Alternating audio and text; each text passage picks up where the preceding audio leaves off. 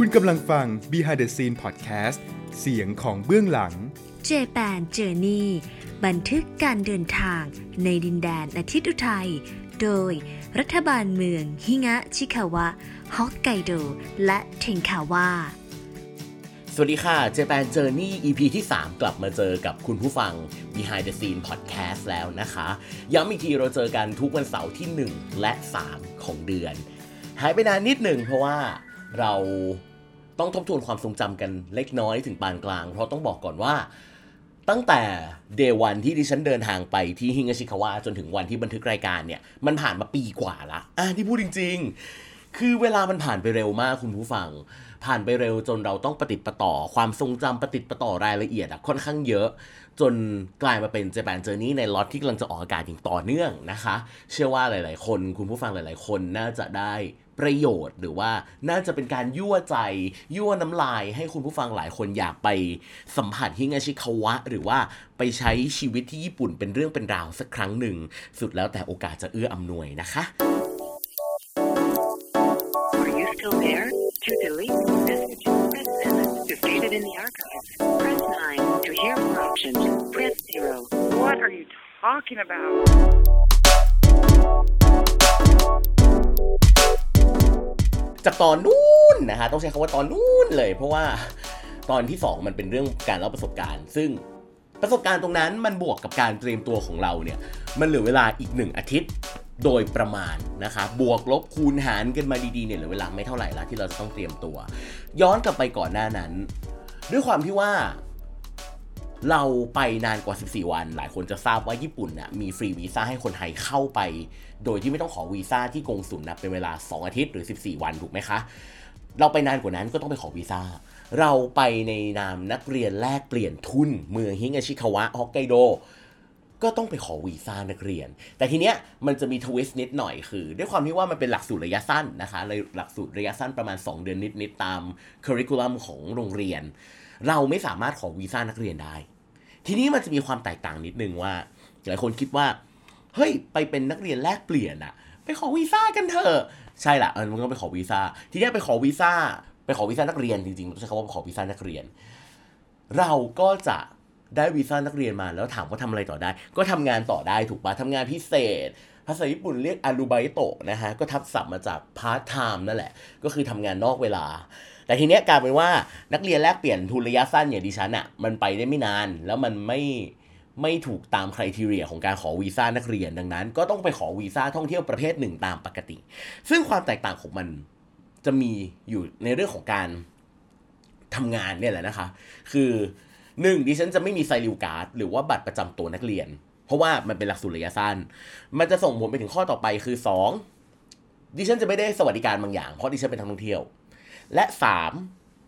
ดิฉันทำงานไม่ได้อย่างน้อยเนี่ยวีซ่านักเรียนอะมันทำงานได้อาทิตย์หนึ่งเนี่ยดิฉันจำเลขที่ถูกต้องเป๊ะๆไม่ได้นะคะ ถ้าถ้าใครจำได้ช่วยบอกหน่อย จะทำงานได้ประมาณวันละประมาณ4ี่ถึงห้าชั่วโมงแหละเพราะถ้าบวกรวมคูณบวกบวกลบคูณหารรวมกัน เอิงเอยอะไรเอยเนี่ย หนึ่งอาทิตย์จะทำงานได้ประมาณ 70-80ถึง80 ชั่วโมงนี่แหละ ถ้าทำงานเกินกว่านั้น แล้วมีคนไปมอนิเตอร์แล้วโป๊ะถูกจับได้ก็จะโดนส่งกลับประเทศติดแบ็คลิสต์ไปอีก อันนั้นนะคือข้อเสียเรื่องหนึ่งที่ที่ดิฉันไม่สามารถทำตรงนั้นได้นะคะ แต่ก็ก็เลยจะไม่มีประสบการณ์ในการเป็นนักเรียนแลกเปลี่ยนที่ต้องทำงานอนุไวโตะไปด้วย ทีนี้การไปขอวีซ่าญี่ปุ่นหลายคนบอกยาก เรามองว่ามันไม่ได้ยาก แต่ถามว่าเสียวสันหลังจะไม่ผ่านไหมก็ยอมรับว่ามีบ้าง งงงไหมคะคือยอมรับว่าแบบมันมีเสียวสันหลังนะ เพราะว่านั่นเป็นการขอวีซ่าด้วยตัวเองครั้งแรกไง เราไปญี่ปุ่นครั้งแรกเมื่อ 12 ปีที่แล้วอะ่ะ คนอื่นจัดการให้ ไปญี่ปุ่นรอบที่ 2 เราไปฟรีวีซ่า 14 วัน อยู่รอบเนี้ยเราจัดการเองทุกอย่าง ถามว่าใช้อะไร มันต้องมีเอกสารให้กรอกใช่ปะว่าหนึ่งสองสามสี่ห้าแต่หลักๆที่ที่เราได้ใช้แน่ๆ คือหนึ่ง statement ย้อนหลังประมาณ 6 เดือนมั้ง ถ้าจำไม่ผิด แบบหนังสือรับรองเงินเดือน หนังสือรับรองการทำงาน statement แล้วก็แบบฟอร์มและเอกสารที่เกี่ยวข้องทั้งหมด ซึ่งเราก็ได้มาหมดแล้วแหละ หนังสือคำเชิญ จากทั้งเมือง statement คุณแม่เพราะตอนนั้นเพิ่งเรียนจบใหม่ๆนะคะยังไม่มีงานประจำทำเป็นกิจจลักษณะ ก็เลยต้องใช้ statement ผู้ปกครอง หนังสือรับรองการทำงานของคุณแม่ แล้วก็เอกสารทุกอย่างที่เกี่ยวข้อง โชคดีเราเป็นฟรีแลนซ์ด้วย เราเราก็มี reference บุคคลอ้างอิงบางคนที่เราสามารถใช้ในการยื่นขอวีซ่าได้ ค่าธรรมเนียมวีซ่าไม่ได้แพงอย่างที่คิดนะ บอกก่อนนะ อันนี้เราควรตรวจสอบกับเว็บเว็บไซต์สถานทูตอีกทีหนึ่ง แล้วจริงๆเนี่ยเราทำที่กงสุลเชียงใหม่ กงสุลเชียงใหม่จะอยู่ตรงข้ามกับห้างเซ็นทรัลพลาซ่าเชียงใหม่แอร์พอร์ต ซึ่งถ้าไปในเวลาที่ถูกอะคนน้อยมาก คนน้อยคนค่อนข้างน้อยนะคะ แล้ว process มันไม่ได้ยุ่งยากวุ่นวายอะไร อ้ออย่าลืม การไปถ่ายรูปทำวีซ่านะคะ อย่าลืมเช็คสเปคดีๆนะ ถ้าจำไม่ผิดอะวีซ่าญี่ปุ่นรูป2คูณ2นิ้ว พื้นหลังสีขาวแนะนำให้พื้นหลังสีขาวนะคะ บางคนไปถ่ายพื้นหลังสีอื่นๆ มาเทเลอร์ทล่าผิดอะก็โดนตีกลับมาก็เยอะแยะไปคำแนะนำจากเราคือพื้นหลังสีขาว play safe ไปเลย ถ่ายติดกระเป๋าไว้เลยสักสองโหลอะไรอย่างนี้ก็ได้ค่ะ เผื่อได้ใช้ไปสมัครงาน เผื่อได้ใช้ไปทำโน่นทำนี่ เสื้อผ้าสีอ่อน สีสุภาพ ก้นหนวดก้นเข่าด้วยนะคะบางเอิญดิฉันไม่กระเทยไว้หนวดไว้เข่า แล้วก็ไม่ใส่แว่นตาเสร็จผมดีๆนิดนึงนะคะ ก็ใช้เวลาประมาณหนึ่งอาทิตย์ แล้วก็ได้วีซ่าสมใจ หลังจากนั้นก็ไปเตรียมตัวเก็บของเก็บของโน่นนี่นั่น มีคนบอกว่า มีคนบอกว่าอย่าเอาเสื้อผ้าไปเยอะ เพราะว่าอะไร สุดท้ายก็ได้กลับมาซื้อที่ญี่ปุ่นอยู่ดี แต่อย่าลืมว่าช่วงนั้นเป็นหน้าหนาวนะคะ หน้าหนาวที่แบบหนาวจริงๆอะ่ะ ไม่ได้หนาวแบบหนาวเมืองไทยอะ่ะ อันนี้อันนี้อันนี้ไม่รู้จะบอกยังไงดีนะ คือแบบหนาวเมืองไทยสำหรับบางคนก็หนาวแล้วอะแต่สำหรับเราที่แบบไปผ่านอากาศหนาวที่ญี่ปุ่นมา แล้วเราไม่เคยผ่านหนาว ไม่เคยผ่านหนาวญี่ปุ่นมาก่อนในชีวิตอะเราก็คาดเดาไม่ถูกว่ามันจะหนาวประมาณไหน แต่เราเป็นคนเชียงใหม่เราเป็นคนอยู่คนเมืองหนาวอยู่แล้ว ก็พอจะเก่งได้ประมาณหนึ่งว่า เราก็ต้องมีเสื้อตัวหนาๆนะคะ ประมาณ2องสตัวอะไรก็ว่ากันไป มีคนบอกให้ซื้อเสื้อกักเก็บความร้อนด้วยอะที่รู้จักกันดีๆ ก็คือ Heat Tech อะเนาะให้ซื้อติดไว้ด้วย แต่หลายคนก็บอกว่าให้ไปซื้อที่ร้านที่ญี่ปุ่นเลย มันจะถูกกว่าสเตทเมนต์เนี้ยขอบอกก่อนว่าไม่จริง เพราะราคามันเท่ากัน คิดคำนวณเป็นเงินบาทแล้วอะราคามันแบบเท่ากันเลยอะเพราะฉะนั้นก็จะบอกเหมือนที่เราบอกในตอนที่แล้วว่า บางอย่างไปซื้อที่ญี่ปุ่นก็ได้นะคะ ไม่ไม่ไม่กันโคต้ากระเป๋าด้วย แล้วจะบอกอีกเรื่องหนึ่งคือ กระเป๋านี่แหละค่ะคุณกระเป๋าน้ำหนักกระเป๋านี่แหละสำคัญมากคำแนะนำส่วนตัวจากเราคือ ถ้าคุณบินสายการบินไหนอะมันจะมีแม็กซิมัมลิมิตของน้ำหนักกระเป๋าใช่ไหมบางคนบางที่ฟรียี่ห้าบางที่ฟรีสามสิบอะไรอย่างนี้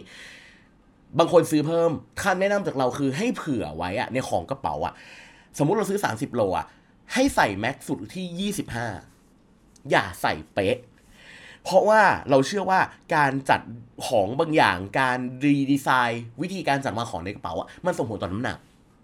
บางอย่างที่เราเอาเป็นแคลรี่ออนขึ้นขึ้นเครื่องอะเราแบกไม่ไหวเราก็เอาใส่ลงในกระเป๋าเดินทางของเราอยู่ดี นั่นแหละ คือส่วนเผื่อส่วนแบ่ง ถ้าหลายคนจำได้เนาะถ้าหลายคนทราบ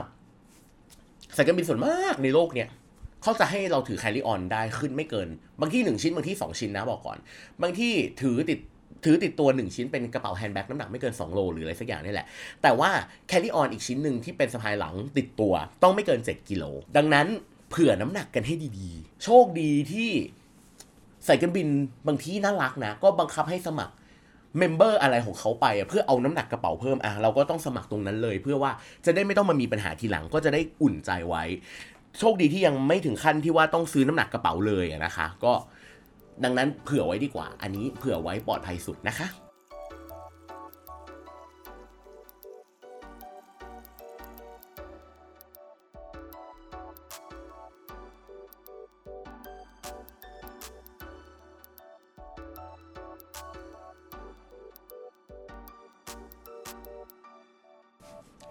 ต่อไปว่าด้วยเรื่องของการจองตั๋วเครื่องบิน เพื่อนฝูงดิฉัน 3 ท่าน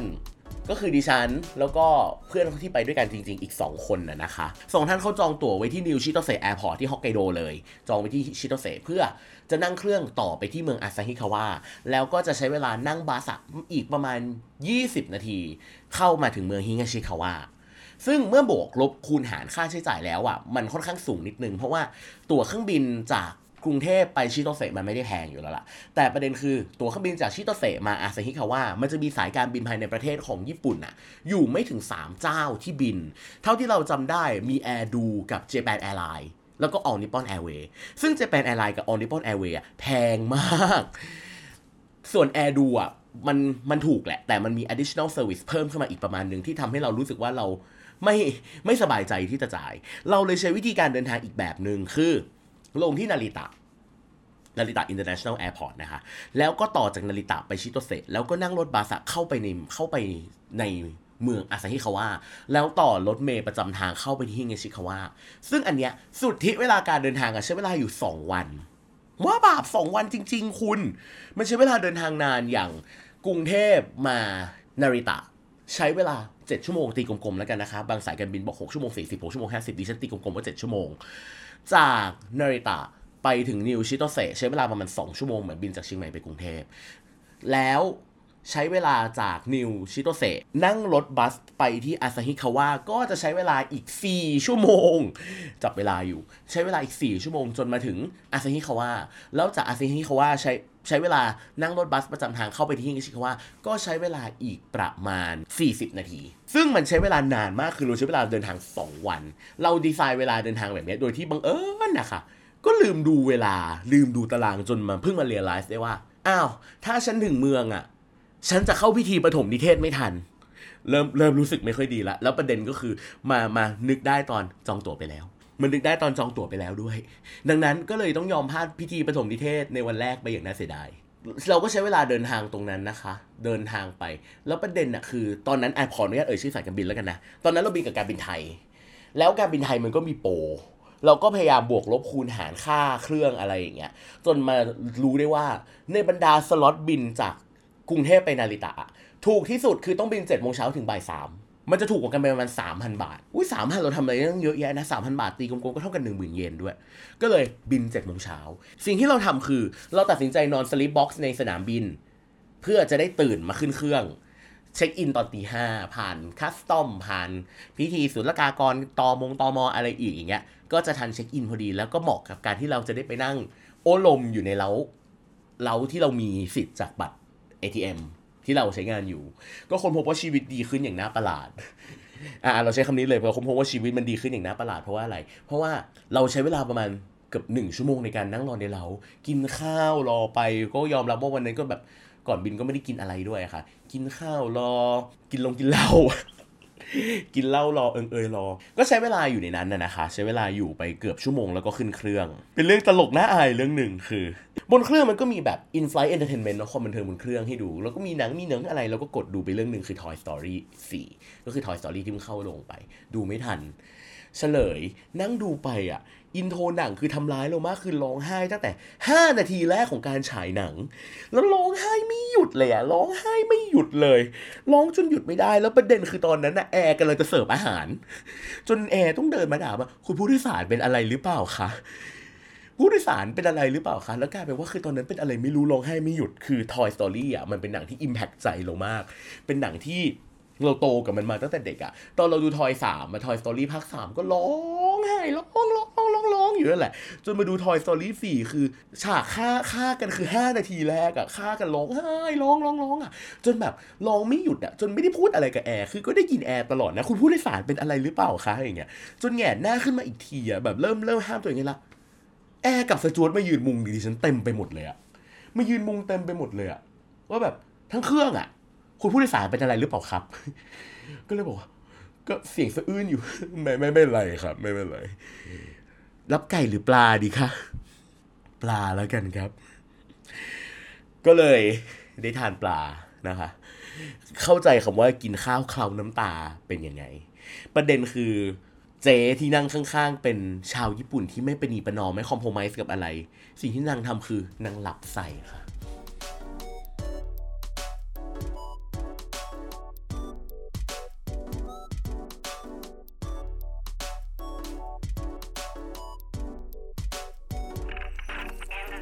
ค่อนข้างน่าอายนะคะกับการไปร้องไห้บนเครื่องบินการบินไทย ดิฉันนึกว่าดิฉันจะได้ปลาท่องโกะการบินไทยมากินเพิ่ม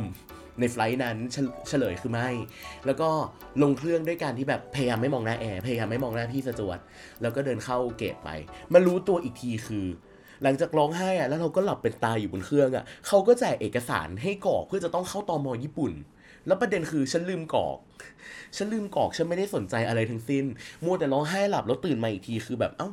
ระหว่างเดินเดินจากอุโมงค์ออกจากเครื่องเพื่อไป gate อะค่ะ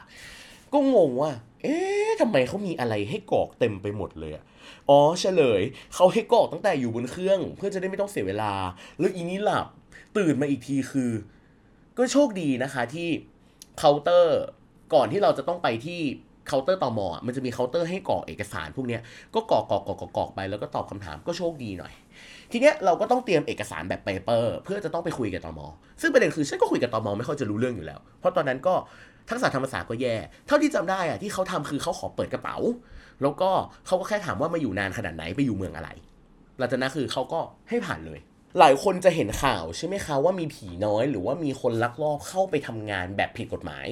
ดังนั้นหลายคนก็จะกลัวมากสำหรับการไปอันนี้ขออนุญาตพาดพิงถึงประเทศอื่นนะ ประเทศเกาหลี หรือว่าญี่ปุ่นก็ตามอย่างเงี้ยมันจะเป็นสองประเทศที่จะมีคนไทยลักลอบเข้าไปทำงานผิดกฎหมายค่อนข้างเยอะ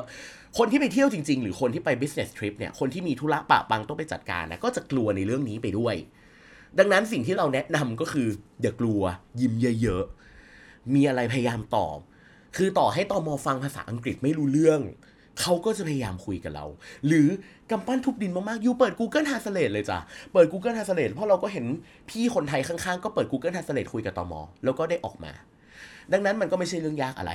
นะคะกับการซื้อพยายามสื่อสารกับตอมอจากนั้นเราก็ออกจากอาคาร 1 ไปที่อาคาร 3 เพราะว่าอาคาร 1 ของนาริตะมันเหมือนเป็น international แล้วก็อาคาร 3 เป็น domestic นะคะ ก็เดินข้ามไปถึงอาคาร 3 ก็ไปขึ้นคงขึ้นเครื่องกินคงกินข้าวรอไปอะไรไป ทีเนี้ยจริง ๆ เรื่องที่อยากจะเมา เราขึ้นกับสายการบิน Jetstar Jetstar เหมือนก็เป็นสายการบิน low cost ที่ได้รับความนิยมประมาณหนึ่งในญี่ปุ่นนะนะคะ เท่าที่เราจำได้คือวันนั้นฝนมันตก ฝนมันตกแล้วแบบ เครื่องมันก็สั่นคืออยู่คืออยู่คือคือคืออยู่ตลอดเวลา แล้วก็นักบินก็บินไม่ค่อยจะนิ่มนะนักบินก็บินไม่ค่อยจะนิ่มแต่สุดท้ายก็มาถึงได้อย่างปลอดภัย ดิฉันจำได้ว่าออก7จ็ดโมงเช้าเวลาไทยอะถึงนาริตะประมาณ5้าโมงเย็นนะถึงนาริตะประมาณ5้าโมงเย็นเวลาญี่ปุ่น แล้วก็ไปขึ้นเครื่องอีกทีหนึ่งเพื่อจะบินไปชิโตเซเนี่ยดิฉันจำได้ว่ากว่าจะถึงโรงแรมอะนั่งรถไฟหาทางหลงทางใน Google Map เดินไปโรงแรมเนี่ยกว่าจะถึงนะตอนนั้นจำได้เลยว่า เคลียร์เงินเคลียร์ทองชำระค่าห้องถึงห้องกว่าจะถึงห้องแบบเป็นเรื่องเป็นราวอะ่ะ ถึงญี่ปุ่นจริงๆอะคือประมาณห้าทุ่มเวลาญี่ปุ่น แล้วใครบอกว่าเดินทางไม่เหนื่อยจริงๆมันเหนื่อยนะคุณผู้ฟังมันเหนื่อยมากแต่ว่าสุดท้ายคืนนั้นก็คือแบบหลับเป็นตายหลับปุ๋ย ไม่มีการแบบนอนไม่หลับเพื่อต้องปรับตัวไม่มีใดๆทั้งสิ้นเพราะมันเพลียแล้วมันล้ามากๆค่ะ เช้าวันต่อมาตอนแรกกะจะโอ้ลมว่า ออกสักสิบเอ็ดโมงเที่ยงก็ได้มั้งแต่คิดในใจว่า ไม่น่าได้ เพราะว่ากว่าจะเดินทางกว่าจะใช้เวลากว่าจะหลงอีกพอยคือกว่าจะหลงอีกกว่าจะโน่นนี่นั่นอีกเนี่ยก็น่าจะใช้เวลาแบบทั้งวันแล้วกลัวไปถึงเมืองจะดึก แล้วเดี๋ยวจะมีปัญหา เราออกจากโรงแรมประมาณ9ก้าโมงแล้วก็นั่งรถไฟไปเพื่อไปอยู่ที่สถานีเซ็นทรัลของ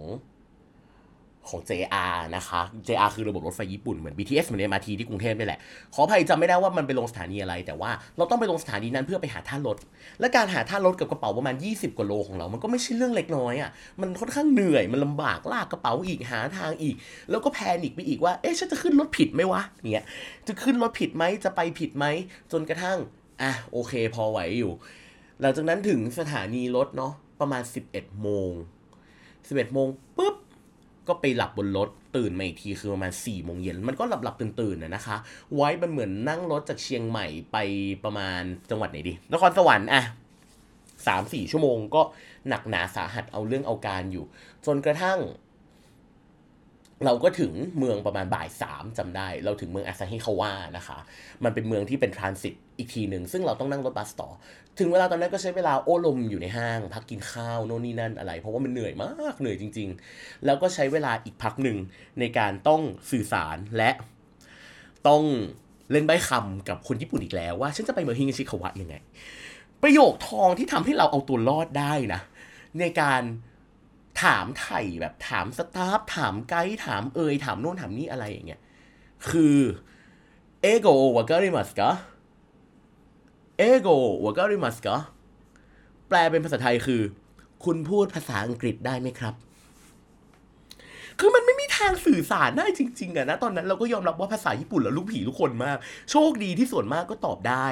ก็สามารถสื่อสารได้แล้วเราก็รอรถบัสจน เราก็สามารถขึ้นรถบัสไปถึงเมืองฮิงาชิคาวะได้ เราก็ไปถึงที่ท่ารถนะคะ ท่ารถเราก็ต้องลากกระเป๋าเดินไปอีกประมาณ15 นาทีจนถึงโรงแรม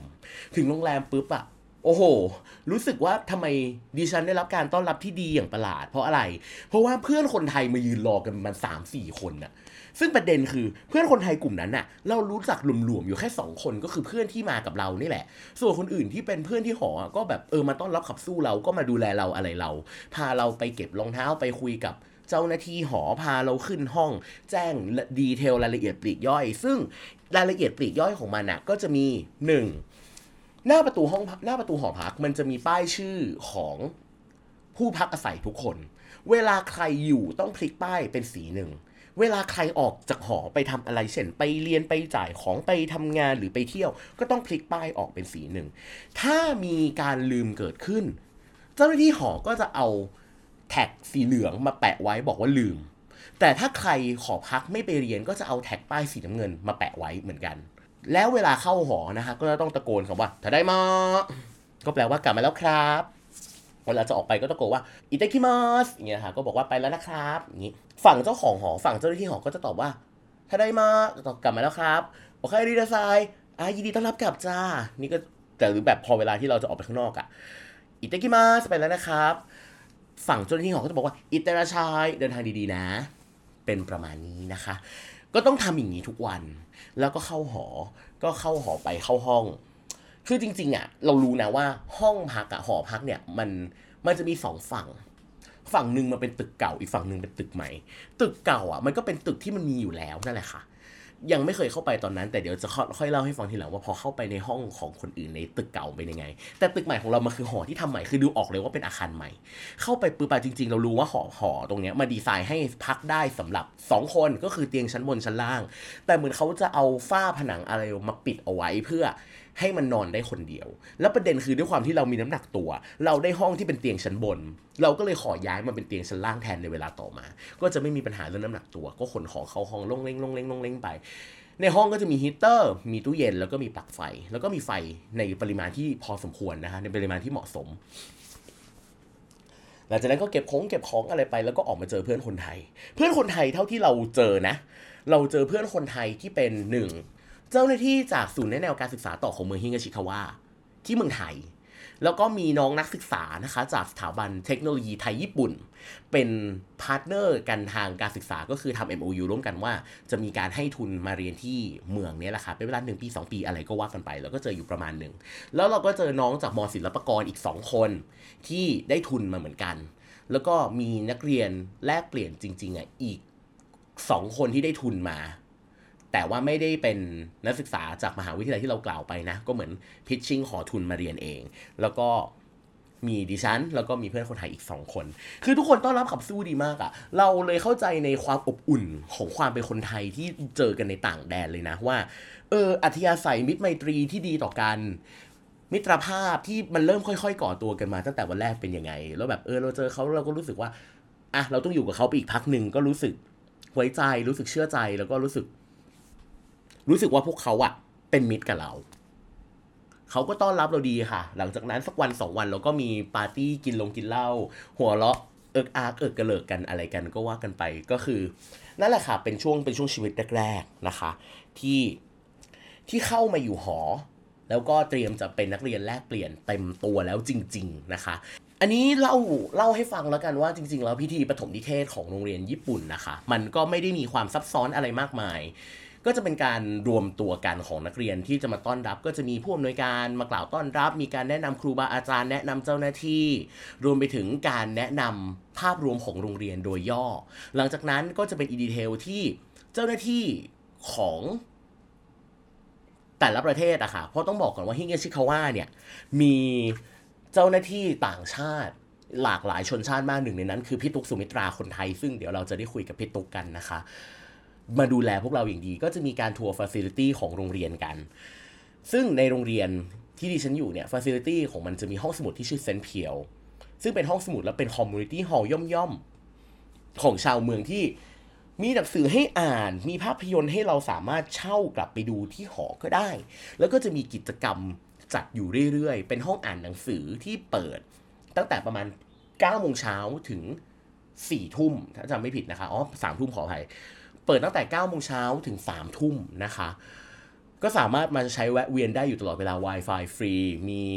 แถวๆนั้นก็จะมีร้านของกินของใช้อะไร surrounding อยู่รอบๆนะคะ แล้วก็จะมีสิทธิประโยชน์หลาย ๆ อย่างที่ที่ทางเจ้าหน้าที่จะแจ้งให้เราได้รับทราบนะคะ ในโรงเรียนของดิฉันน่ะก็จะมีคาเฟ่ที่ให้นักเรียนน่ะสามารถเอาคูปองที่ได้รับเนี่ยไปเทรดขนมฟรีได้ด้วย เทรดขนมฟรี เทรดกาแฟฟรี แล้วก็มีข้าวกลางวันที่อร่อยมากๆด้วยนะคะ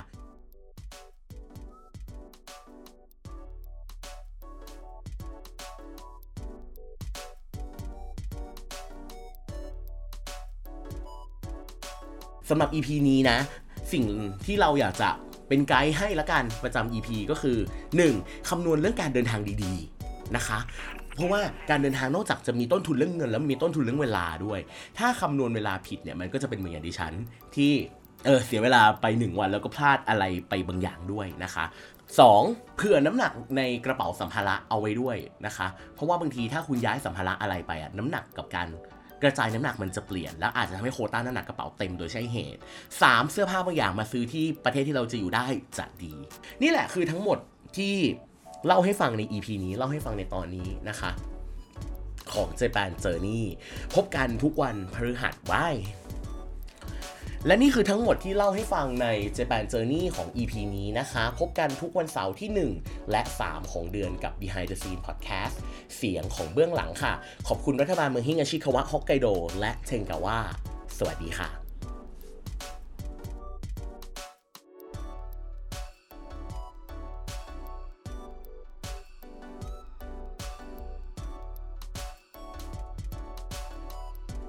ติดตาม Behind the Scene Podcast เสียงของเบื้องหลังได้ทาง Apple Podcast Google Podcast Spotify YouTube Channel Behind the Scene และเว็บไซต์ behindthescene.co